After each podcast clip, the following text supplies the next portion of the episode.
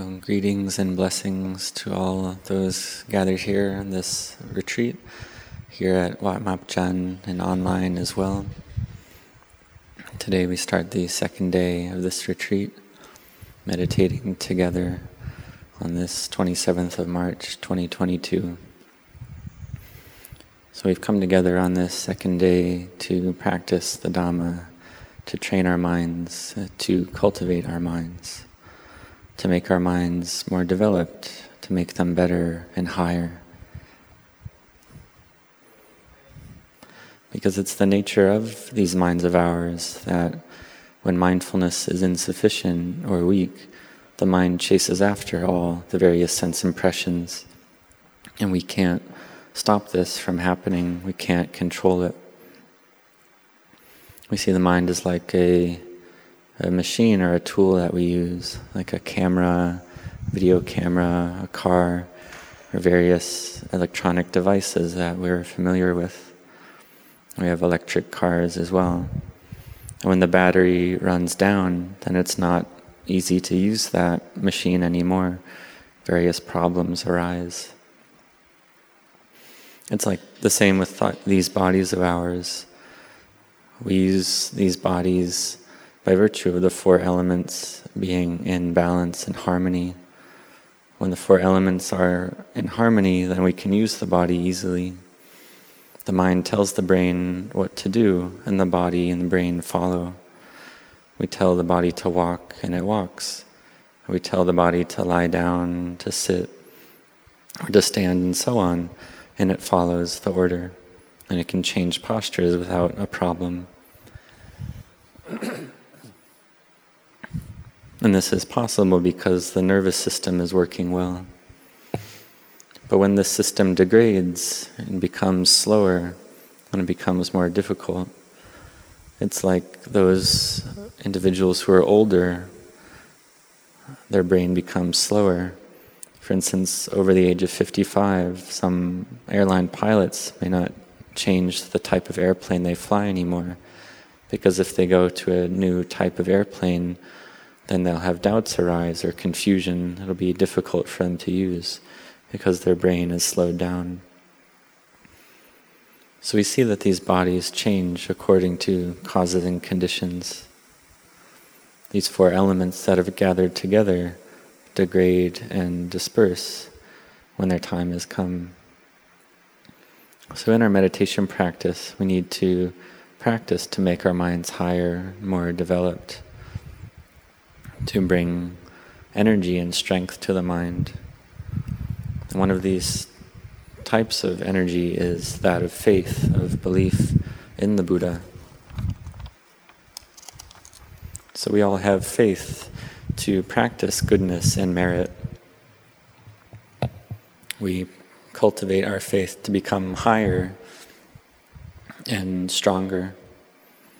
And when our faith is firm and well established, then we call this acala saddha, the unshakable faith. And this is something that has great value. It's something that's of incredible, important value. So we see that some people have faith to do merit and goodness, to practice virtue, to help society. And they have energy and strength to do this. They have sincerity in this. And we may ask, well, how is this possible? How do they do this? One may see before, as a layperson, this person worked a lot, didn't have much free time. And it's the nature of the mind like this to seek pleasure in drink, in going on trips, in music according to the various languages that one finds in the world. But then contemplating these activities, we see that they have no essence, no heartwood to them. And seeing this, we wish to meditate more. We can compare this to Venerable Sariputta and Venerable Mahamoggallana before they ordained. They had each a retinue of 500 friends, and they went about doing fun activities, doing, uh, going for entertainment and so on. And everywhere they went, their retinue would go with them, just as if they were a great, a great royal individual or someone with a lot of wealth. But when the time came and their parami was full, they saw that this, these fun activities, these entertainment activities, had no essence to them, no lasting value, no heartwood. And they decided to seek that which is of greater value. So during the course of this retreat, in practicing the Dhamma together, may you set your heart on restraining your behavior of body, speech, and mind to become better and higher than before. So during the day, we practice restraint. Because if we don't restrain our minds and we just let our minds follow habits, the mind chases after all the various sense impressions, sometimes liking, sometimes disliking. And then when the time comes to sit in meditation, then it's hard for the mind to come to peace. So we have to have care and restraint throughout the day, to have mindfulness during the day, to recollect the Buddha, the Dhamma, and the Sangha, to chant Itipiso 108 times, many rounds in a given day. And some times, just after nine repetitions, rapture and happiness can arise. And if this is the case, we don't need to chant more than that. But if the mind is distracted and busy, then we keep chanting to practice to bring the mind back to mindfulness. Come back to the in and out breathing. So, all the various activities we do in the day, going up and down stairs, picking up a glass of water, going to work, and so on, we have the mantra Buddho throughout all these activities. If we need to use our brain for some kind of work, then we have the knowledge that I'm using my thoughts right now for some purpose. But when you're done thinking about that which you need to think about, then you put it down and bring your mindfulness back to your meditation object again. This is called the mind that's awake with mindfulness. The mind that's asleep is the mind that la- lacks mindfulness. We've all seen people walking here and there Luang Pu Chah, Venerable Ajahn Chah taught that those who don't have mindfulness are as if dead already. We've all seen dead bodies before. We see that they can't do anything. They have no breath, they have no life. So we've all seen this before. But those walking about without mindfulness, they are dead inside their own hearts. So at the beginning of this retreat, we build our faith to be higher. We have this faith and belief that the Buddha was the pure one, the fully self awakened one, the completely enlightened one, who knew the truth for himself. So we have this faith, we have this belief, and so we practice to see the fruits of Dhamma practice in our own hearts to give rise to more strength and energy of mind. So we may sit meditation for one hour or some for two hours. But in the beginning, we may be only be able to sit for 15 minutes. But then when we gradually work up to being, being able to sit for one hour, we feel proud of ourselves. We feel good that we can do that. Then we can work up from one hour to two to three hours, all the way up to six hours. This is possible. If our body is healthy and the environment is suitable, then we can practice and sit meditation up to eight hours in a day. This is something that's very praiseworthy. This is for one who has effort and has sincerity. And for lay people one may not have enough time to do that. But in a single day, to sit meditation for two hours is good already. at the very least, we should sit for one hour, perhaps one hour in the morning and a half hour in the afternoon, for instance. So we sit meditation, we may become tired or achy at times. We practice to bring our mind to collectedness, to peace. And we use wisdom to contemplate. For instance, contemplating this body, we know the breath as it comes in and out. And then we can contemplate well, if there's no breath, if the breath is gone, what is that like? We see that when there's no breath, the body changes according to conditions. However beautiful the body was, it degrades, it changes. So we see the impermanence, we see the instability of this. We see that whatever conditioned formations there are, the body is not beautiful, it's impermanent. So we contemplate like this. We contemplate back and forth. We contemplate this many times over and over again. When the mind feels at ease and relaxed, we're looking at the breath go in and out. The breath going in, boot, and the breath going out, do. We bring the mind to stillness. When we're able to do this, the body feels light and joyful. And this arises from the mind that's gathered in peace. And so when this energy and strength gathers together, the mind's able to stop and be still. It's able to become uh, better. So we bring the mind to stillness. We can compare this to exercising the body. To make the body strong, we need to exercise it. We can't maintain a single posture for very long sitting, standing, walking, or lying down. Otherwise, pain and discomfort arises. And so we change our posture. And we need to exercise this body to make it strong. But to exercise the mind, we need to stop the mind from thinking and proliferating.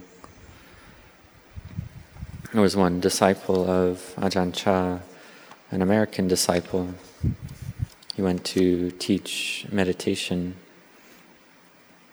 And he was teaching his foreign disciples to stop thinking. He said, just sit for five minutes and stop thinking, have mindfulness. So we need to honestly ask ourselves do I think a lot? So we have to stop this thinking and proliferating, whether it's worrying about the future, having concern for things in the future or thoughts about the past. Practice to bring the mind to the present moment, to cultivate goodness, to train our minds. For instance, listening to the Dhamma can give rise to more mindfulness and wisdom, more wisdom according according to the causes and conditions at that time. So, this Dhamma practice is something that's very important. We recollect the great qualities of the Buddha, the great compassion of the Buddha that's limitless, without bounds. And we practice to follow the Buddha to give rise to samadhi. And when samadhi arises, this happiness and pleasure that comes from samadhi it's something that we have previously not been able to imagine. We didn't know that the happiness from samadhi would be like that because it's something we've never experienced before. When it comes to pleasures of the senses, those we are familiar with sights, sounds, tastes, smells, touches, and mental formations. And sometimes we like them, sometimes we dislike them. And ever since birth, it's been like this. But the mind that gets lost in all these sense impressions, this leads to agitation and chaos, leads to suffering. This, we see that this is the mind that has no refuge. And so we practice to cultivate mindfulness, to train our minds to seek out a true refuge in our own hearts. We practice having faith, having effort to do that which is useful and beneficial, to cultivate merit and goodness, such as building monasteries, building schools, helping those in need. These are all types of merit. But we also build our own minds, cultivate our own minds.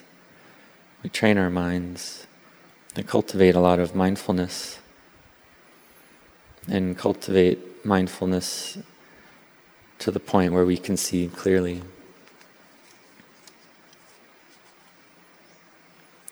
To see the proliferation of mind clearly, to see these conditioned formations arising in the mind.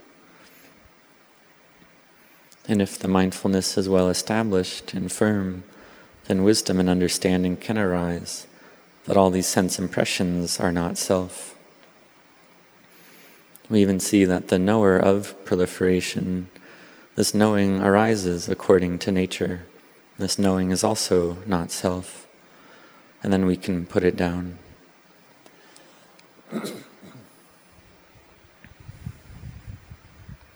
Whatever thought or mental formation it is, then it is just what it is. A thought is just a thought. Mental formation is just a mental formation. Seeing this clearly, the mind is free from sense impressions. We see that thoughts are one thing, the mind is another. We can separate them out. When we see this clearly, rapture and joy arise through Dhamma understanding. We see clearly that it's all just convention. Whatever there is that we assign value to, it only has value according to convention.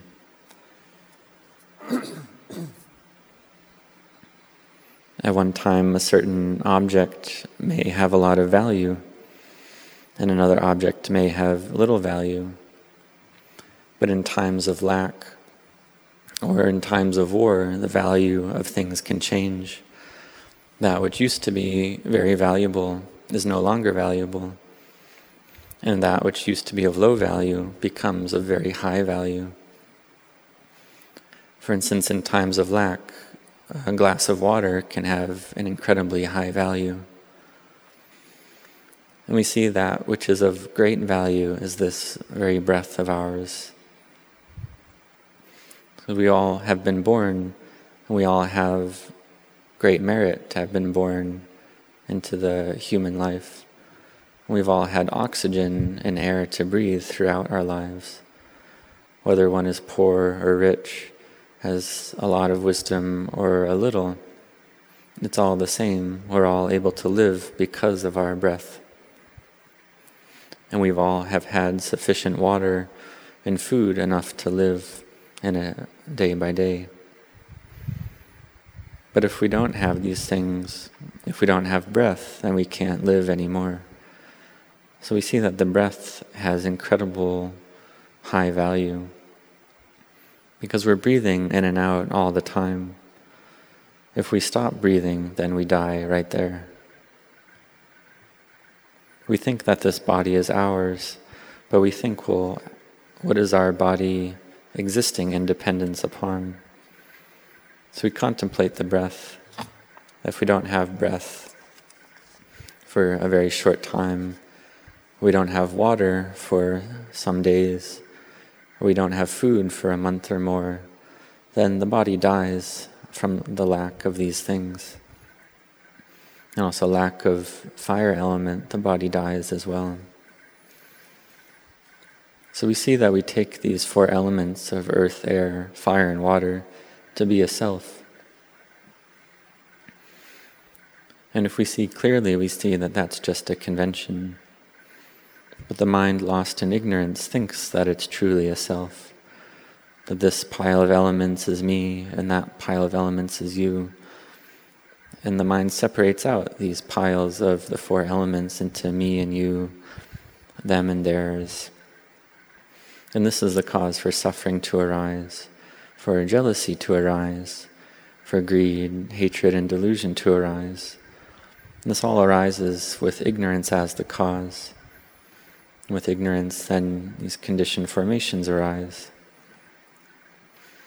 So the Buddha knew and understood this under the Bodhi tree, he contemplated this Dhamma of dependent origination, seeing that all Dhammas arise based on causes, and that there's no self in any of them.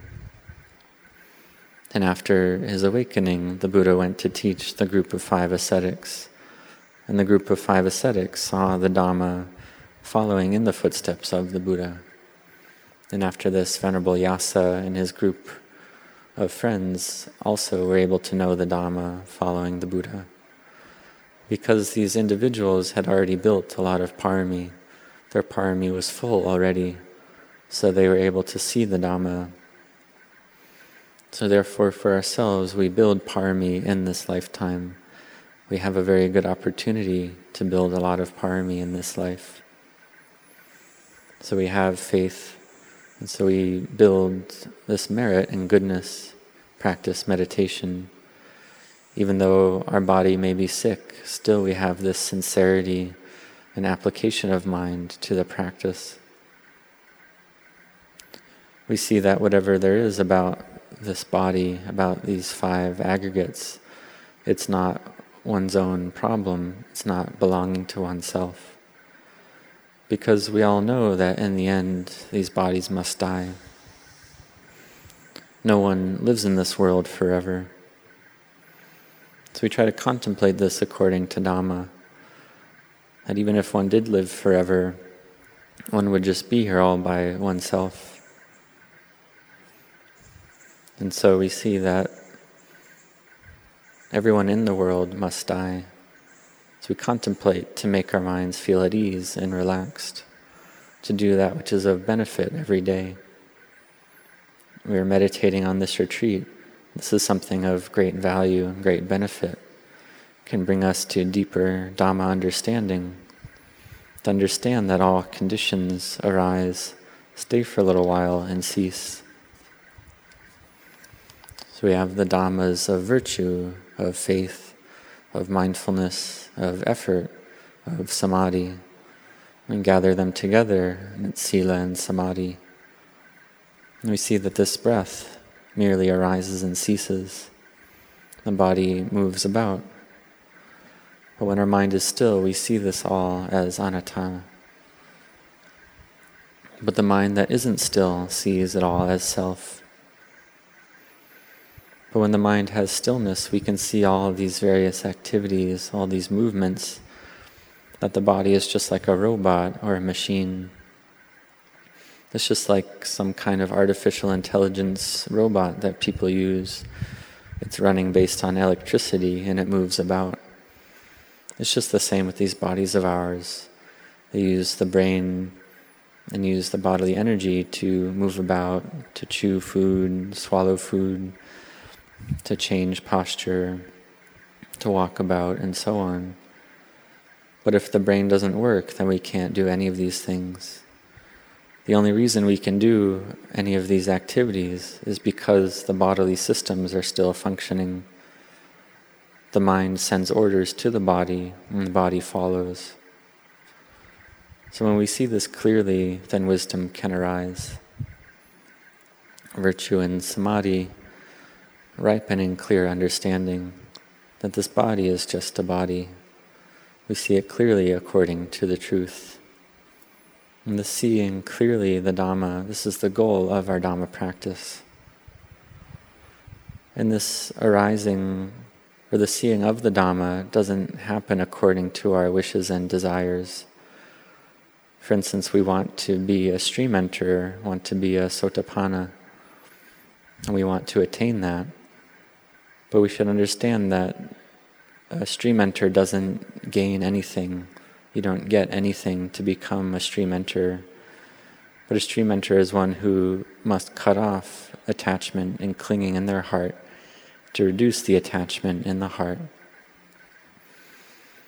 It's like carrying around these five aggregates of body and mind.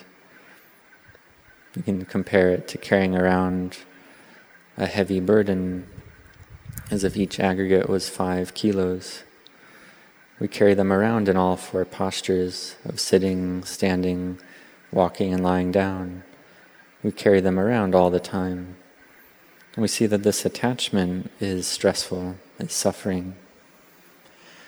And an arahant is one who has put down all this weight and put it down. The stream enterer is one who's put down a portion of it because one has seen that carrying around this heavy burden, thinking that itself. But in the end, we all have to die, and we can't take any of it with us. So it's better to put it down. We put it down, we feel lighter, we feel better.